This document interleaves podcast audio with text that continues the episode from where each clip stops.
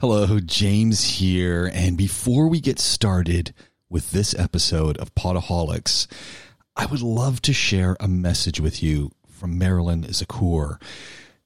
It's heartfelt, it's genuine, and we feel here at Podaholics it's important. Here's Marilyn. Hi, my name is Marilyn. I'm the host of Who Run the World podcast, and I'm Lebanese.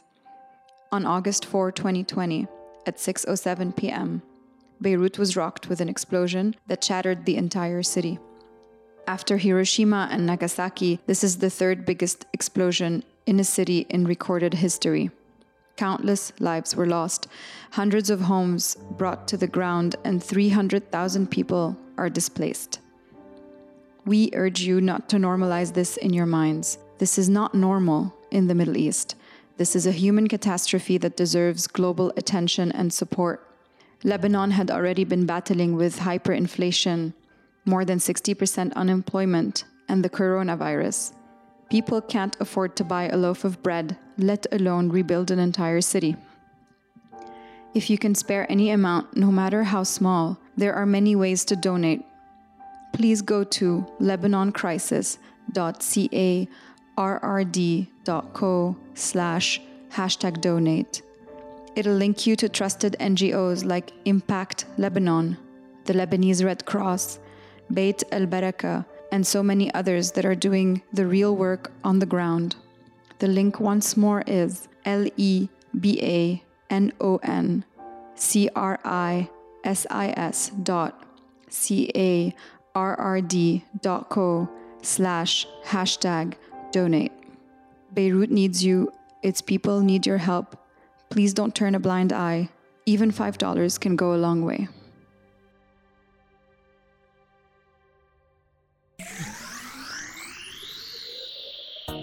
All right, welcome to Podaholics. This is Doc Talk with Dr. Jenna Burton, and we're coming to you from the slightly busy lobby of the Rove Hotel downtown, but not too busy.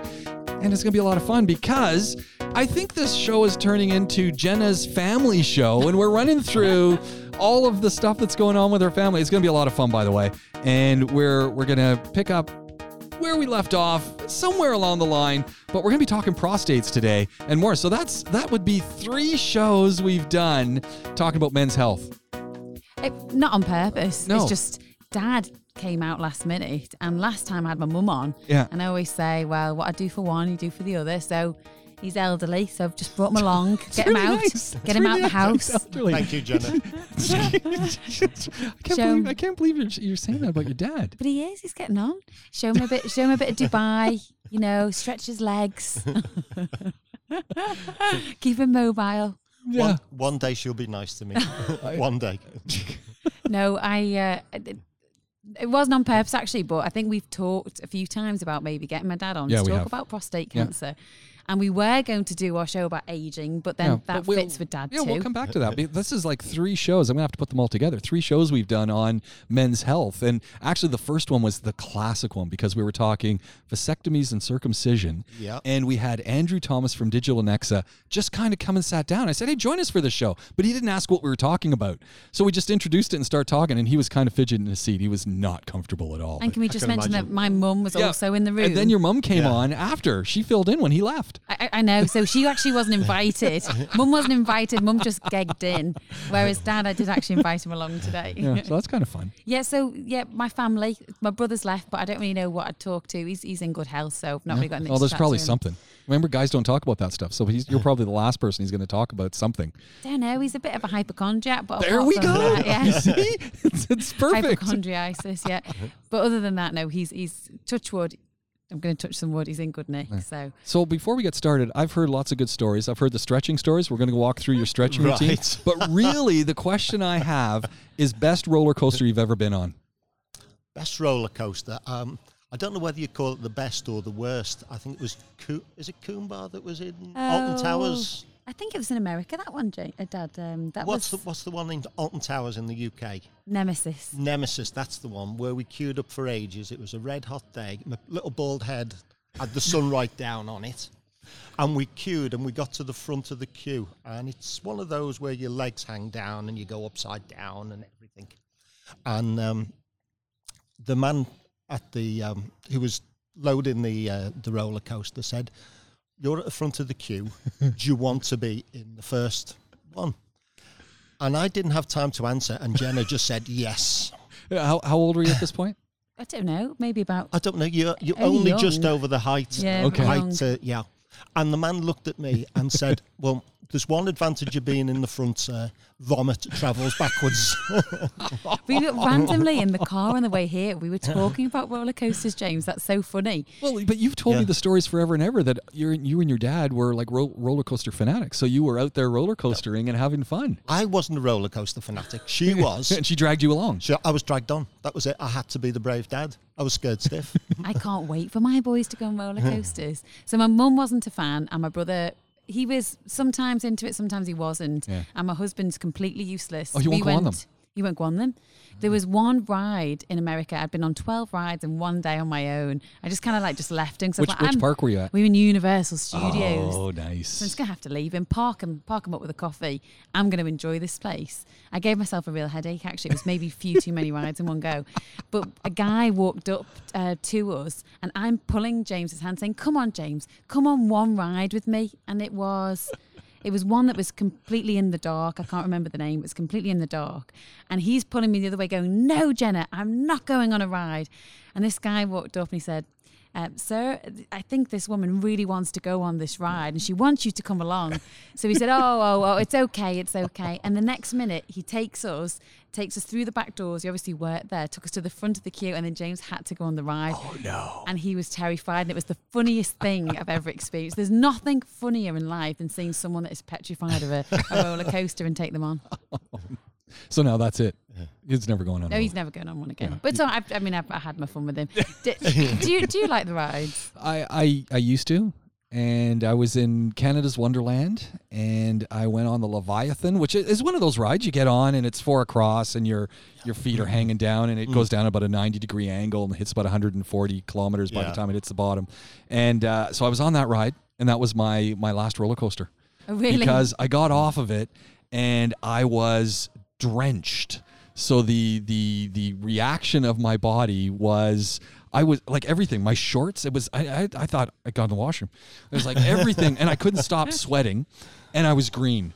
And then I went on this old Woody right after it, and I thought, oh, this will be good. And it, and it kind of slammed when it was stopping, and it was, you know, two people in a car, but there was no one beside me, and it was, you know, just a nice creaky roller coaster. And I kind of slammed into the rest thing, and and lucky I made it onto the platform to a garbage that had a hinged roof because I lost everything at Oh, that point. oh, really? And after Oh, that, though. I couldn't do. I've, I I can't do any roller coasters. The, the Leviathan killed me because it was just. I wasn't fully recovered from it when I went on this other coaster. So uh, now I'm, I'm no longer a coaster guy. Just thinking about that makes me feel nauseous. Do you know th- there's been quite a few accidents now in the UK? I think there were two accidents where they were in the space for a few years, Oh, and I, I think it makes you question a little bit. It wouldn't stop you going on, Yeah. but it does make you question actually. They're safe, but things I think with they're fun, everything in life do go wrong. But they're fun, and I think it was a, a good wake up call for one of my sons because he was he's a big boy and he he put on some weight. He put on he put on enough weight that he couldn't go on that roller coaster. Oh really? Yeah, Oh, so that no. was for him. It was it was devastating at the moment when they said, "Dude, you can't get on here. A, you're a little bit big, and we can't really close the bar as it should be closed, and you're just too heavy." And that was a big wake up call for him, and he lost a whole bunch of weight because of that. But I, I love coasters. I just think it's a thrill ride. But you're not going on one again. You're saying you No, love no, them, but you're not going no, on No, I'm it, not going on them. No, it's not happening. That's all right. I'll go on them for you. but I, I like to say to Dad, I've, I've kept him young. You know, Yeah. no, you've nearly killed me on quite a number of occasions. but Dad oh, is. oh, I want to hear the details here. like, I, I, I really haven't. I really haven't. There's a no. I mean, I've been a bit of a pest to Dad. I mean, for instance, a it's the, of a pest. the kind of thing when he'd be lying He's down. got like a big smile as you it, the stories are running oh through yeah, head. there's there's plenty of stories. But it's just keeping his heart healthy. Give it a little shock now and again. There's a few times I um, he was asleep uh, sunbathing at home in our garden. So my brother put me up to actually just say get some cold water and chuck it on dad, like wake him up. And I swear the watering can came flying back at me with some expletives. And he thought someone was trying to kill him. But I think between us we've done we've done plenty. But dad's actually Mr. Fit and Healthy. He's Mr. Well, that's the thing. We, we, we've talked about Mr. this. Muscle. We've talked about this a whole bunch of times, and you you said with 34 years, all Yeah. you remember is every morning you get up and you have what a 20 minute stretching routine. Uh, pretty well, yeah. Yeah, I do now. I think it's probably got longer as I've got older because the muscles have seized up. Um, so yeah, I d- I, do find that as So I've got walk, older, I walk us through this because this is something that we've talked about quite a bit. Not about you, but just as people get older, you know, that, that just that doing that twist and things and getting up off chairs and stuff. People are having more and more of a difficulty doing it. So what do they do? They take up some yoga, they do some stretching, but by then it's maybe too late because they should have been doing the routine for a long time. Yeah, well, I've always had problems with my back. I have got a Okay. couple of worn discs in my back, and so I really it started as strengthening my back and the whole core. Mm. Uh, so I started off with that first thing of the morning, and I do go to the gym regularly. I go to the gym about five times a week Wow. usually.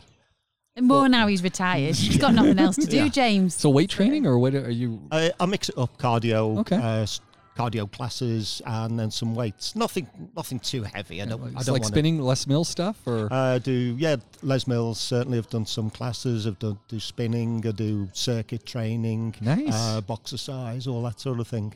So I mix. I mix how's, how's boxercise? I've seen that. I love it. really? I love it. Yeah, that's my favourite. If you've if you've had a bad day and you want to get rid of the aggression, just go and pummel those pads. Yeah.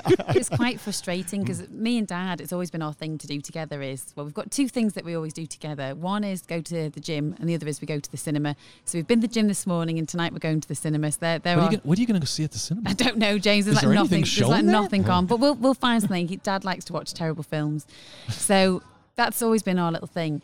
And when we'd go to boxercise together years ago, Dad would be saying, "Don't you hit my little girl," and telling people they couldn't hit me, and it was really frustrating because I felt I couldn't get a proper uh-huh. workout because these guys, big chaps, are like giving me tiny little pathetic jabs, like a little cat or something. But no, you you still go and you love it, don't you? I love it. Yeah. Oh, that's the one exercise I can't do now because of social distancing. Oh, that's right. The arms are not quite long enough for two meters. Are they enforcing that though, even in a They are. gym? Like that's They are. Wow. Yeah. Ah. The the gyms in the UK only opened two weeks ago, okay. so I can still do circuits. I can do spinning. Um, we've taken a number of bikes out of the room. Right. Um, when we're doing circuits, we're um, all distancing again. But obviously, boxing it's it's an up close thing. so So are I'll you? do that. Obviously, you've got friends the same age as yourself. and no, most of them are younger. Okay. Most of them are younger. Ah. Well, nearly all of them are younger. But because I was just because that was the whole point. As I was wondering, are are folks are you know the same age as yourself? Do you find those those guys and those gals also getting into the gym, or not so much? There's there's a few there's a few Yeah. over sixties in there, but uh, most of the people I'm training with are probably mid forties. I noticed that as well. I always wonder where the the 50, 60 year olds go because it's always the same age. And I, I'm all, I'm always looking in there going, why have they stopped? I'm like, why? And in fact, I got I got a friend who he must be about 56 right now, and he's a, he's he always tells me he says James, he's a master swimmer. We we actually started master swimming together. Cool story. For about a year, we're swimming in this pool, Claude Robillard pool, and I'm swimming with Roberto and all these folks, and we're only speaking French. And then one day we're at the end of the thing, and he's speaking English, and I'm going, dude. He's going, oh, I didn't realize you want to speak in English. And so the whole thing is always taking place in French. The whole pool was French. Everyone Yeah. was French except him. So, but why? I don't understand why. I don't know. Like I, we always spoke French to each other. Even my terrible French, we were speaking French to each other. And then for some reason he was speaking English, and we just we became lifelong friends after that. And anyway, so at 55, he's going to me. This is the best time of your life to get back into competitive swimming because a you you know you you can get back in, you can do some training, but all of the really good folks seem to be dropping out. So you're now suddenly at the top of the game, and he he actually set world records. And he's in his fifties because all of his competition is leaving. Yeah, I So he's suppose saying that's one way of looking at it. So he's saying this is a good deal. But we, we've talked before about sometimes gyms can be a little bit discriminating or uncomfortable for Yeah. people of certain ages, of certain weights, etc.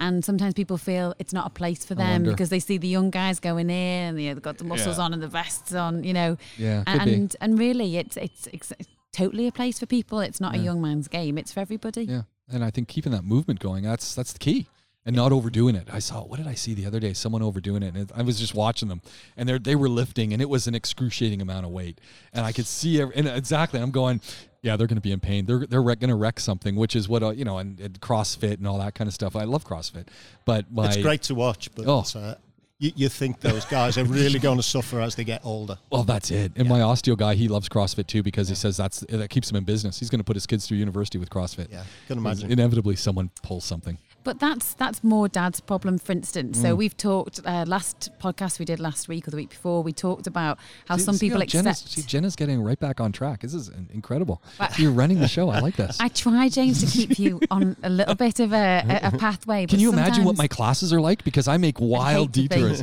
I'd, I'd hate to think the length of your classes. Oh, every every class, even the first one, right to the limit. Like students are going, "Don't we get out early?" It's like, "Are you kidding?" There's no early with James Pike away yet.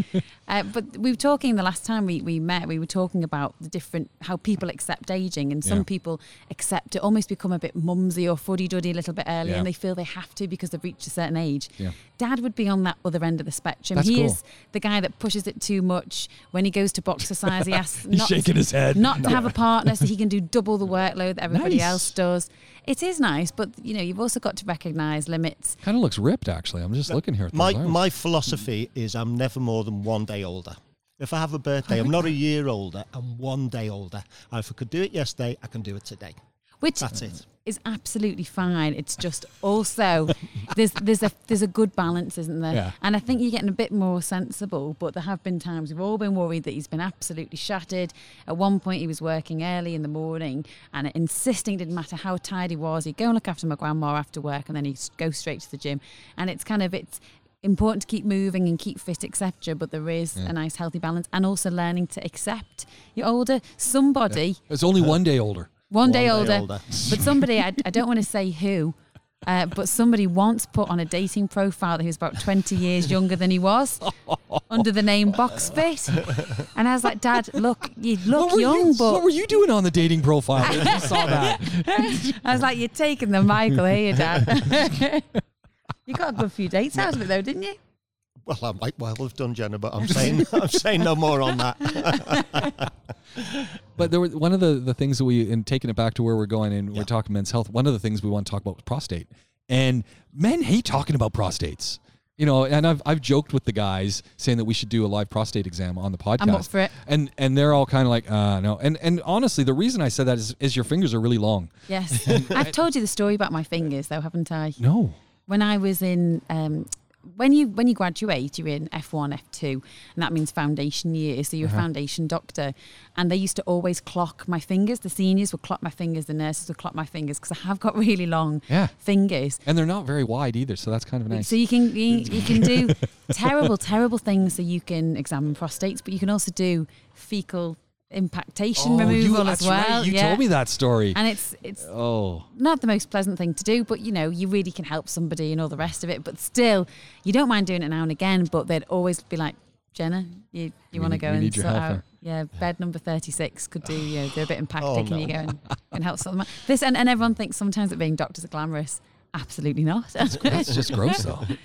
it's, Like, it's, like how do you got, you've how, to but do how do you unpack it? Just go in there and pull it out. It's literally to try. Sometimes That must even, hurt for the the patient, though. not, well, they're, they're in such a bad way. Okay. Imagine being so constipated that laxatives, enemas, none of them are working. Really? And sometimes literally just physically trying to help remove what is there can help. And Does you this can't happen a lot to people? Yeah, it's uh, one of another thing that comes with aging. Sadly, is constipation, especially in women.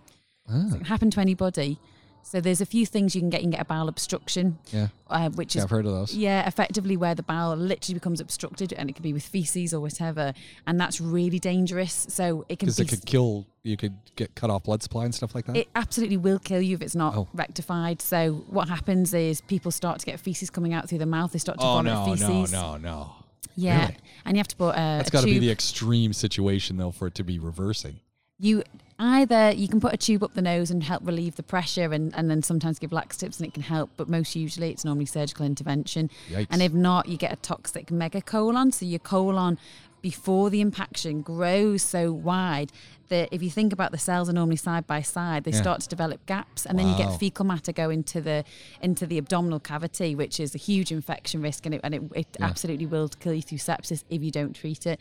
So it usually is surgical intervention, but not always. You can sometimes alleviate with So with Uh, gross laxatives, really. while we're on the topic of constipation, Right. what should people be doing? Because uh, I mean, you got two two. It swings both ways, right? Constipation and diarrhea.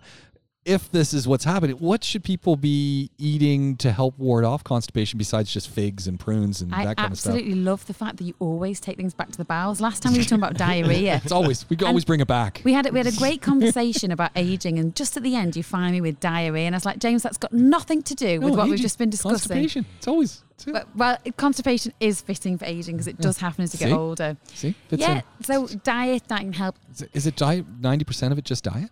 Not ninety percent because there's. We were talking last time as well about a lot of it can be medications, yeah. anxiety, oh. medications you're on. A lot of the reason why Anxiety why. can lead to constipation. Of course, yes. Really? it absolutely can. Big brain, little brain. I think Ah. I told you that Yeah, the yeah. same same substances that when you're a fetus that makes the brain also makes the bowel, and therefore if you're very anxious, it can actually stop you going to the toilet. For some people, it can bring on diarrhea. For some people, it can actually bring on constipation. Wow. So it can be that. A lot of people as they get older are on a lot of pain medications, Yeah. notably opiates, so codeines, morphine derivatives, and therefore that really bungs people up, and that, that is a huge cause Mm. for constipation. Lack of moving, a lot of people don't move as they get older, therefore again constipation. So Dehydration.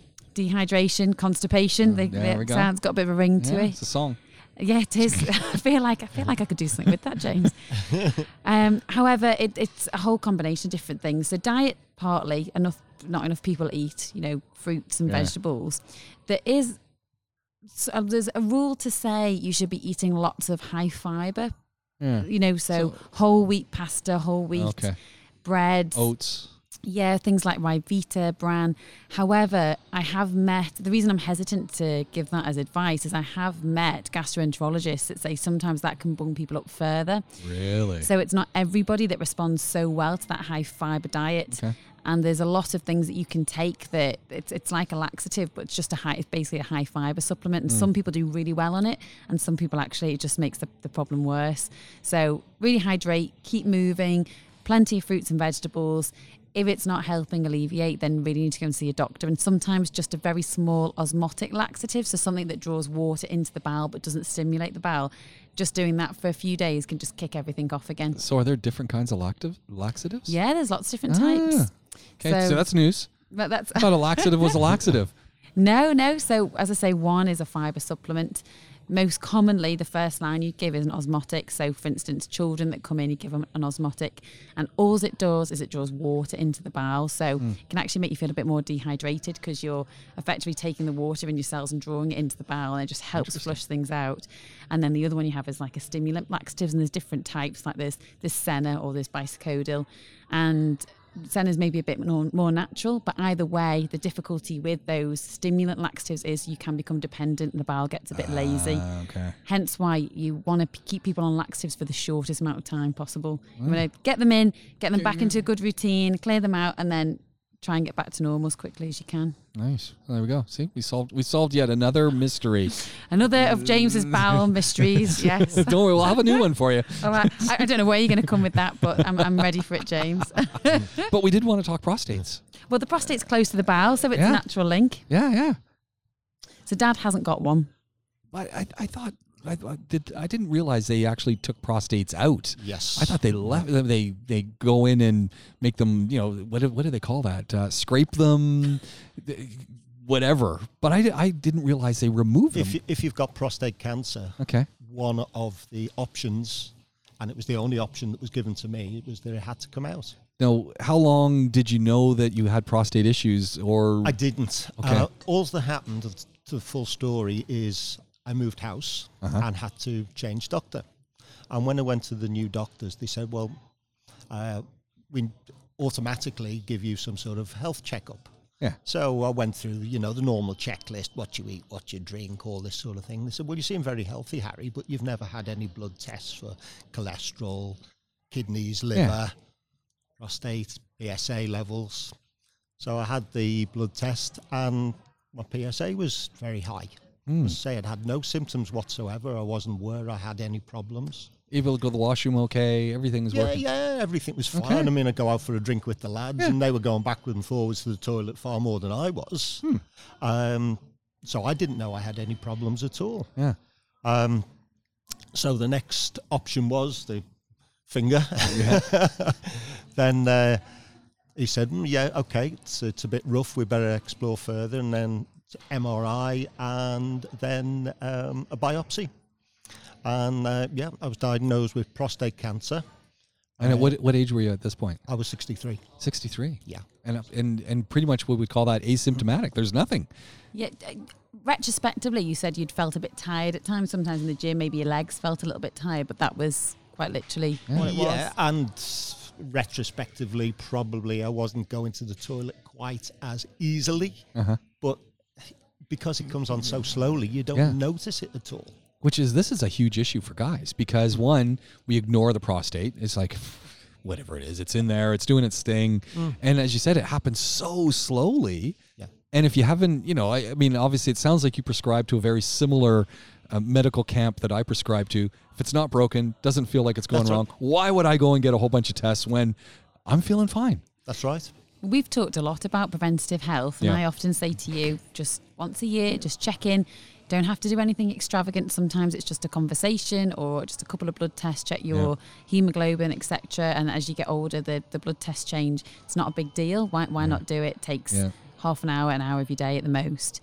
And I think Dad would be a prime example of something like that. And Dad Great not message to it. You know, why not? But he's not the only one I've known. I mean, I worked in when I first started doing preventative health screens. I thought, what, a, what a joke this is. This is what this is a real money making thing from the the clinic I was working in. It was a private clinic, and I felt embarrassed doing them to be honest, because I thought these people are clearly really fit and well. Wellness checks, they call Yes. them sometimes. Or Yes, exactly. Wellness checks, uh, 360 degree checks, etc.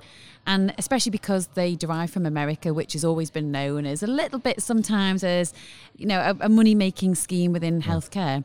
And then as time went on, I actually found quite a lot of things. It's not with everybody, but it just takes one person that you can really change their life on a path that they didn't even know that they were on. And now I am such a believer in them, and I, I really, mm. I do. I feel very, very strongly.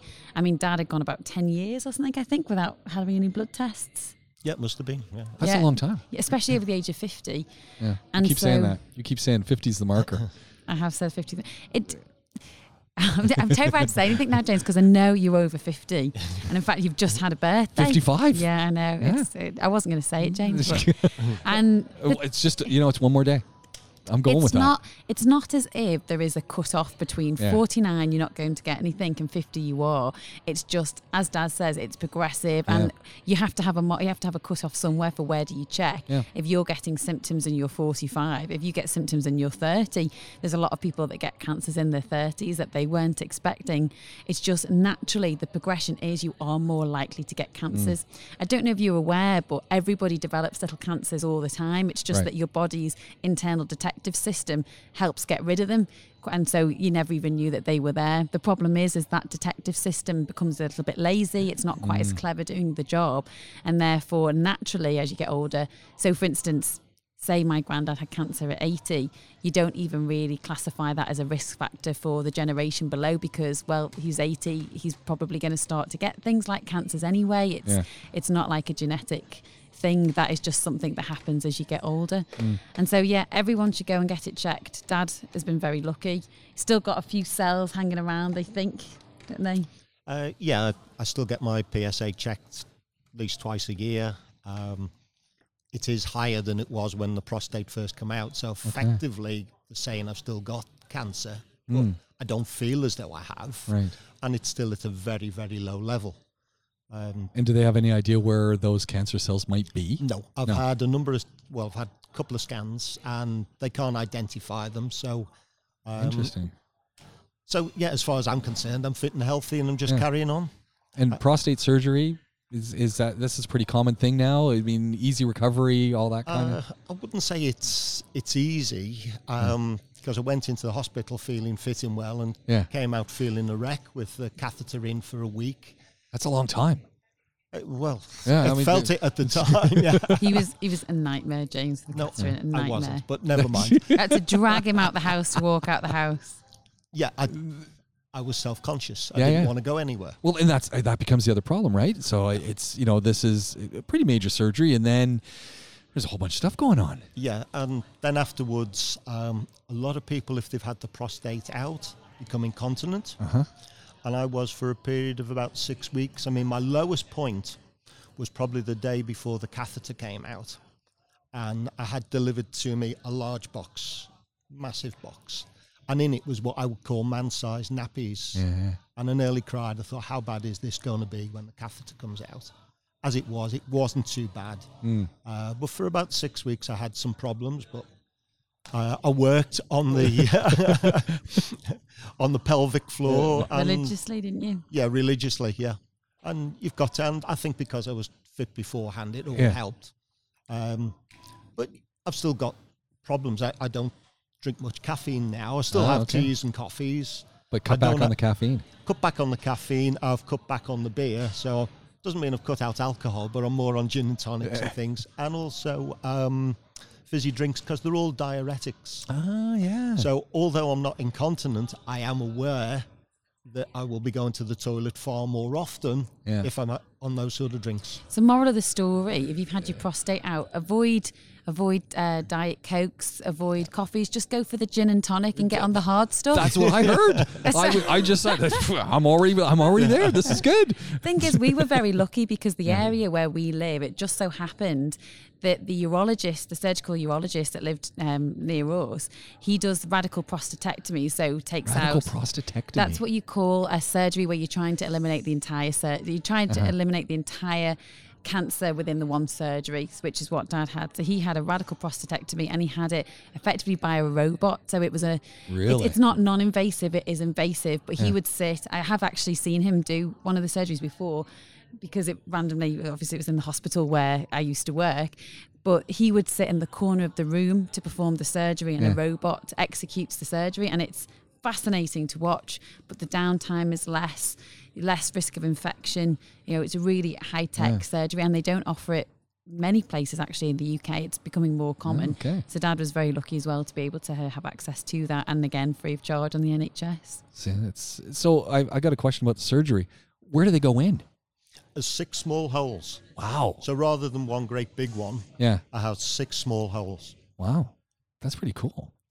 Yeah, I mean, as opposed to the old technique of quite a slice and dice and in you go, and uh, you know, and there's so there. I mean, there's a lot of stuff inside in that area that one's got to be careful, and obviously when you talk incontinence and, and and and other things that are in there. I mean, that's interesting. the side effect profile from that surgery is much less than an open surgery. Now, that doesn't mean that there's anything wrong with an open surgery. Mm. And for instance, I know of a lady that is needs to have a parathyroid operation to remove a parathyroid, but won't do it. Where's it. the parathyroid? it's on the opposite sides of your thyroid, Oh, okay. around the sides of your neck. Because there's thyroid. Is is that the only place we have thyroid glands? No, we have No, you don't. You have. I, I can't. God, this is taking me back to my anatomy. underarm. underarms aren't there thyroids under here too? And Yes, you can. Um, you can. Run, oh God, James, I can't remember. It's, it's taken me back Your to. professors will be listening, going, "Oh, I know that that girl. She didn't remember from her textbooks, um, but most commonly, like Yeah. the I'd say majority is from your thyroid gland, uh, which is in your neck. But yeah, you have got thyroid elsewhere, and I'm also thinking around your kidneys as well. You have. Um, but God, don't quote me because I just can't remember. We'll I'm, I'm literally. I'm literally thinking back to the diagram in my in my textbook from medical student days.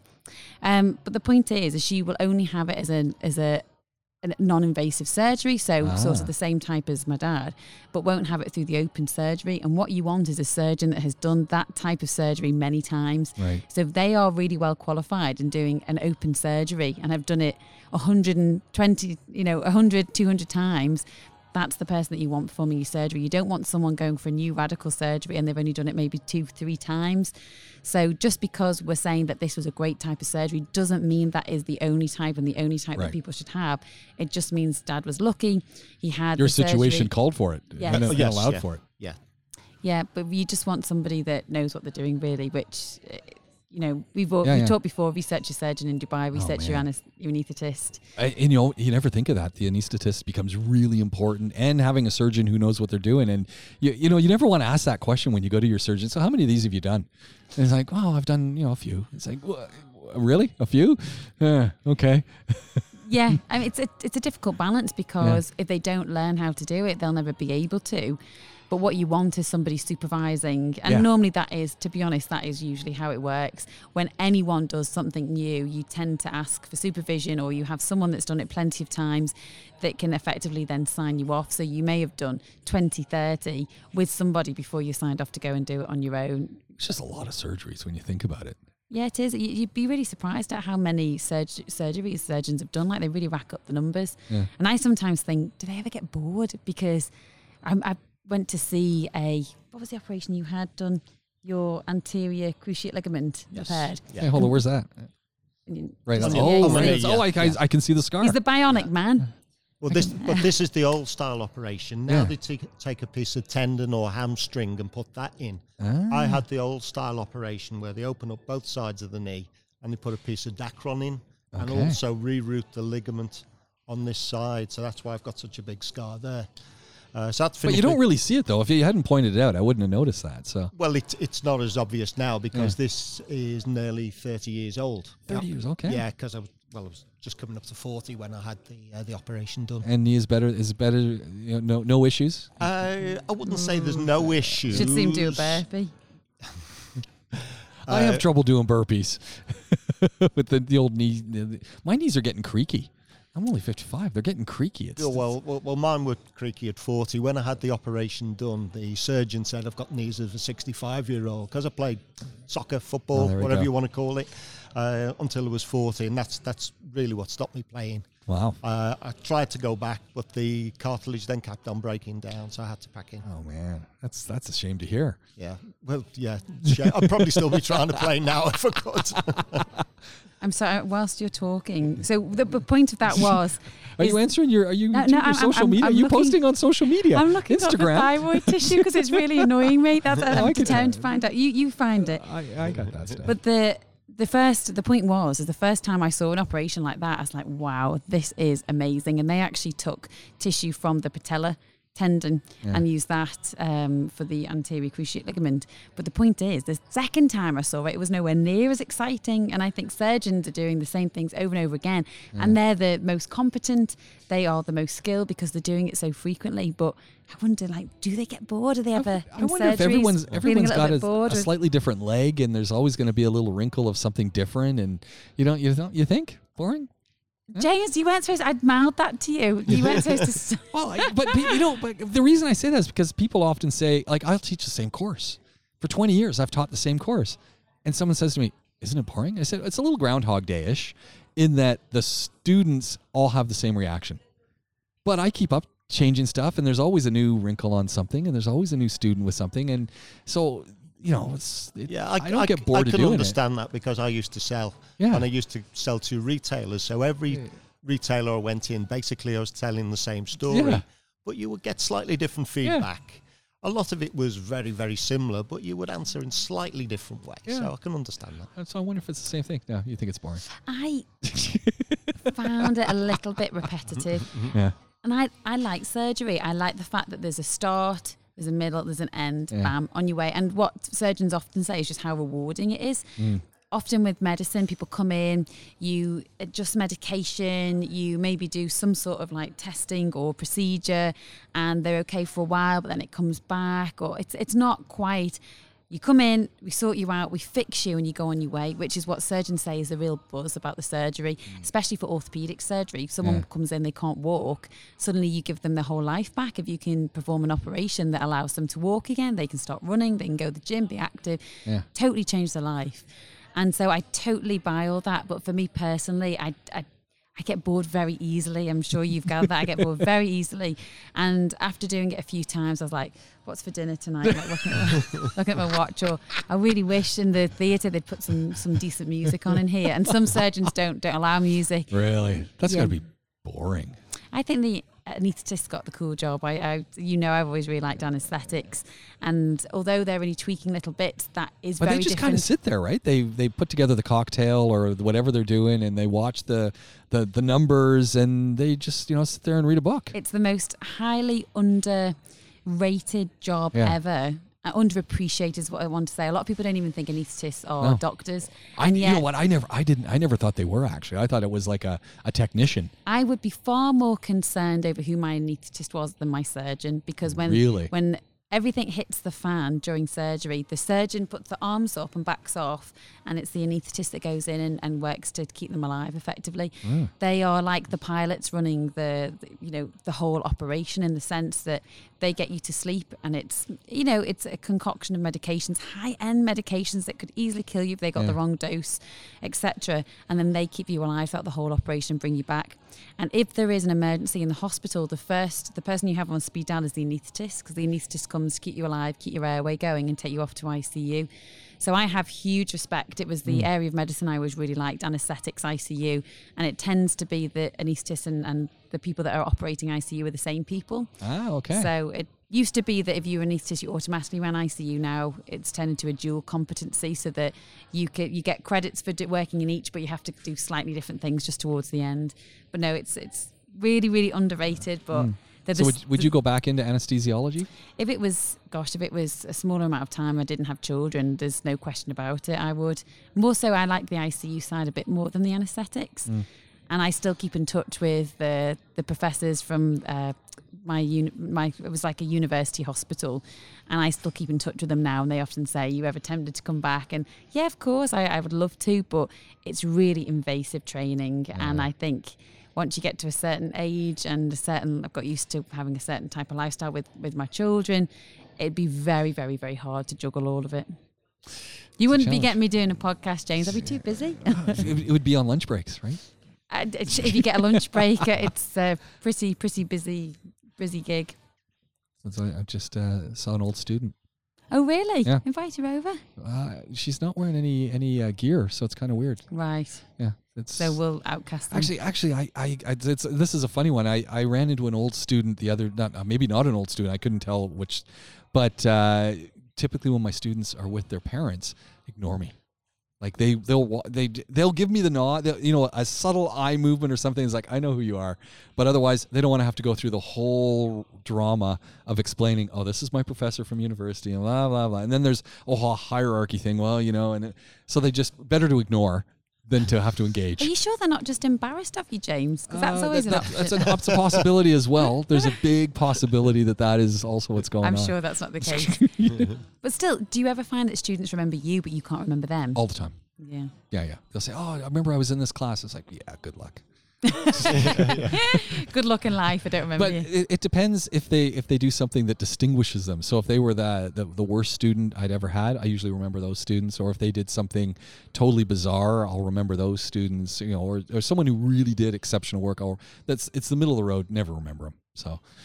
But you know, if they then say, "Oh, remember I was with in this class in this year with this person," then oh yeah, okay, I, I get yeah maybe.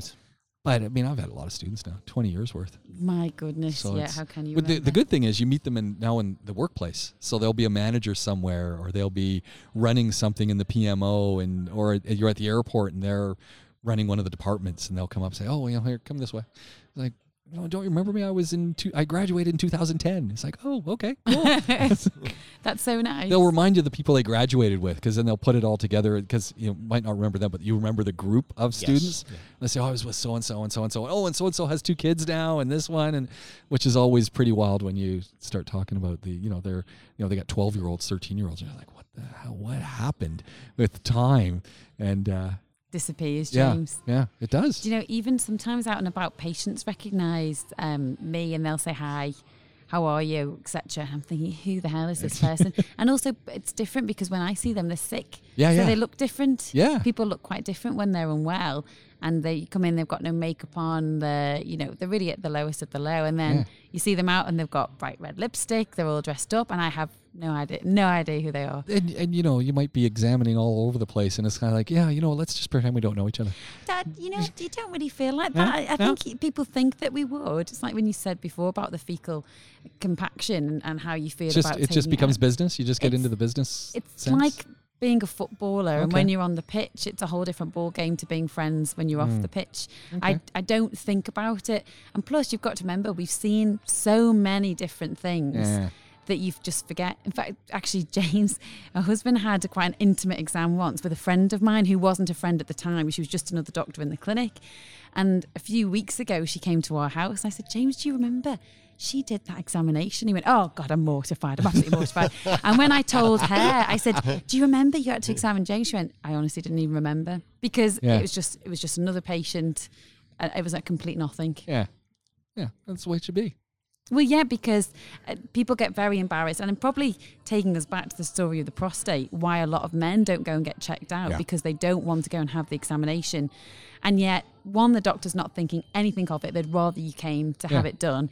Two, it takes seconds. It's a really small procedure. People think it's going to be really painful, or it's going to be so uncomfortable, and it takes a long time. So you summed up all the reasons no no guy wants to go have their prostate checked out. Well, I can. It doesn't hurt.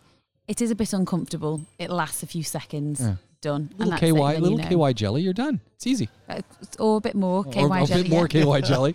Done. Yes, and people the the doc, you're not even looking at the doctor. You're turned away. Yeah. You're in the fetal position, so you're nice and comfortable, and that's it. It's done in a few seconds. Nobody thinks anything of it, and that's it. You're out the door So again. when you go in and you, you're doing a prostate exam, what are you what are you feeling for? What are you what are you trying to discover? So the prostate sits right behind the bowel, which is why you can feel it through the back passage. And what you're feeling for is something that's really nice and smooth, really rounded. You're not you, you want to basically eliminate any lumps and bumps, any ra- Right. rugged edges. And the bowel's feels that really thin large. that you can feel the You can- prostate because it's obviously going around the bowel, right? It doesn't. kind of? Not really. It, it's kind of. It's there. I'm trying Yeah. to show you with my hand, You're but it's, it's hand. it's a stationary piece, Okay. and then the bowel kind of overlays Ah, it. Okay, so you're okay. And then you're going in, so you press on on the top. right, I gotcha. So it's just to just have like a little middle groove, and you can feel nice and Yeah, smooth around the kinda like a donut. Yeah. Sometimes what's harder to discriminate is when it's enlarged because. Everyone's got a slightly different prostate. Yeah. and a lot of people don't have prostate cancer, but they can have benign prostate hyperplasia, which is effectively where they have an enlarged prostate, and they can get s- symptoms from that, such as Ah. urinary retention, incontinence, and urgency to go to the toilet. Sometimes they get like dribbling in between going to the toilet, and they make might get worried that they've got prostate cancer, but Right. actually it's a benign condition. Ah. You can take medication to relax the prostate muscles and the bowel and the bladder muscles to help you go to the toilet. Sometimes you need intermittent catheterization, but usually it's it's not Easy. not yeah. Well, it, it still causes a bit of a, a burden on people's lives, but it's manageable. It's something you can do something about. But people get frightened sometimes that they've got prostate cancer, so frightened that they don't want to see the doctor, which doesn't make sense. But I'm sure everybody's had an experience of, of that in their lifetime. so it makes sense that you get the test to measure the PSA levels. PSA, yeah. Yes and no. I Well- just want Oh, to throw oh, a spanner well, in the yeah. works. No. No, because I, I, I realised that Mm. that's not an accurate test to diagnose prostate cancer. Because if you've got something wrong with your prostate, which is not cancer, your PSA levels can can rise. Is that right, Jenna? Yeah, PSA is. It used to be used as a screening tool. At one time, they thought, let's just. That was a couple of years ago. I, I heard that PSA screening. They were all over that. But they still use it, but at one point it was the marker. Now Yeah. it's PSA and examination. Okay. And the reason is it's a very non-specific test. So even sometimes you could have a small infection, a bit of inflammation in the prostate for what, various different reasons. You may or may not be aware of that, and you'll have a really high PSA. Likewise, you can have prostate cancer more unusual and have low PSA. Therefore, it's not a great marker on its own. It can be a red flag. Okay, we need to investigate hmm. further. But in an ideal world, world, you'd have a PSA, but you'd also have an examination. No, are are all guys inevitably going to get enlarged prostates and and go down the route of some degree or level of prostate cancer in their life? Not necessarily. No. The prostate gets larger as you get older. But Any reason for that, or is that just I don't know. It just it just happens. Just I know happens. I know as much about that as I can remember the location of the where all the thyroid glands are. But the point is, is it gets bigger. But whether you're somebody that's symptomatic with it is Uh, okay. different. You do find that people that are younger to get prostate cancer are more likely to pass it on to their sons. Oh, really? So, for instance, my dad's had it, and therefore we will be ensuring that my brother goes to get checked regularly for for him. How old's your brother? He is about to turn 37. All so right. he doesn't need to look at it yet, but I mean, I'm Three more years, forty. number of years, yeah, he should be going to get it regularly checked. Birthday birthday present.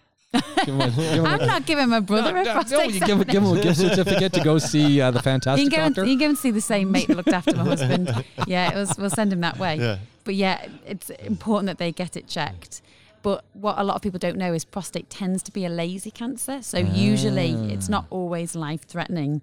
Dad was unlucky; he had quite an aggressive form, and yeah, it can get it can get nasty quite quickly if you are the unlucky person that has an aggressive form of cancer and it spreads from the margin of the prostate and tends to quite quickly go to the back, and that's when people start to notice symptoms that they've got pain in the legs or they're not walking as well. Ah, so a lazy can, but a lazy. That, that's interesting. Tends to be, Tends yeah. more be. Mm. commonly, it's a lazy cancer. So the moral of the story is get checked. Yeah, it is. Yeah. Yeah, as I say, I, I knew nothing about it. I didn't have any symptoms. Yeah. And I was just lucky, actually, that I'd moved house Yeah. um, because it would have it would have come out of the uh, out of the prostate and round my body if if I hadn't had Man, the surgery. You're, you're saved by a move. Yeah. That's a good thing. Yeah, well, no, it's a very good thing. Yeah. And again, reinforces yearly checks, going in to check with your doctor. You don't have to be unwell to go and say a friendly hello. And in fact, doctors quite like it if you do. Even though in the UK the waiting lists are absolutely terrible, you can actually prevent them coming in in an emergency if they come and just say a friendly hi. Just wants to just check. Is there anything I should be I should be doing? Is it hard to get a GP in the UK these days? Oh, Yeah. Forget it, it. it, it, it was fine till COVID nineteen came out. Now you you need I don't know a letter from God. From who? Anyone? Boris. Yeah. Letter from Boris, Boris. Boris. Yeah, Boris. Yeah. sadly, getting to see a GP in the UK can be quite difficult, and people in England get a little bit impatient. So if they can't see their GP today, they have to wait till tomorrow because they're not deemed an emergency. Or if they can't be bothered having to go to the GP and then wait to get the referral, Yeah. what they'll sneakily do is end up in A and E, and they'll say, "I've ah. come here because, well, I hoped I might just get an X-ray straight away, or I thought you could just refer me on straight away." And sadly, these people end up getting sent back to the GP, and they've kind of wasted wasted their mm. time. But it, it can be quite a burden on A and E because of the volumes of people going through GP land. Yeah, what can we do? What's it like in Canada? Same. Is it? Yeah. Hard to find a GP. Depending on where you live, it's even worse. Yeah. And then t- the times to get a specialist test can take quite a while. And then I, I even remember someone recently was talking about some tests they'd had. Maybe it's an MRI. And I kind of going, oh, let's get the results. Oh, no, it's going to be at least a month.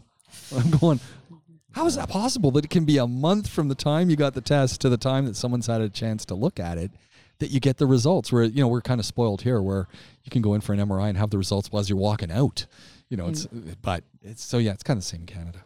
People- but you're guaranteed service, right? You're guaranteed that you're going to be treated and you could, you could have some of the best doctors in the world who are working on new technologies working on you. So, so that's the, the trade-off. You don't get everything, do you? Here we get time, and there are some great doctors. And what you get in Canada and the UK is security systems Yeah. because there's layers of doctors working. It's not just one consultant, and you have the nursing staff that are really well trained as well to pick up on different things. And you have the the post-operative care, the rehabilitation, all included. Yeah. So you know, it, you, you just can't get everything.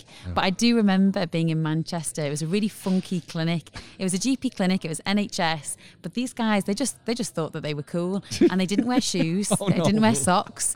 They'd often have music playing in the background, which Yeah. normally in the NHS is a big no-no. It's a Yeah. professional environment, and they all wore jeans. Whereas again, normally GPs are relatively smartly dressed.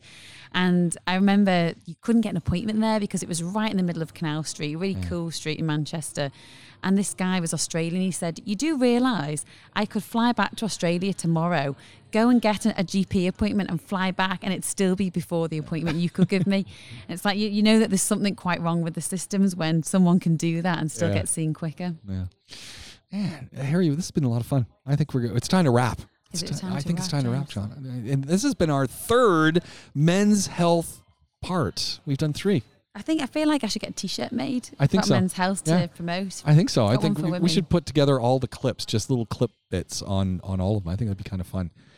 Yeah, sounds good. Why not, James? I'm up for anything. Okay, that'll be fun. Harry, it's been a pleasure to meet you. Yeah, and you, James. And we didn't even get to talk about your soccer career and, and where that all went. it was hardly any career, believe me. He took it seriously, but I'm not sure how I kicked a professional few it was. people. That was about it. but this has been a lot of fun. I, I mean, truly. And I think we've learned a whole bunch as well. So You pressed that, and I was going to say check up on the where the thyroid thing. You have to. Oh, yeah, we'll look at it. I'll update it. I'll update it next week.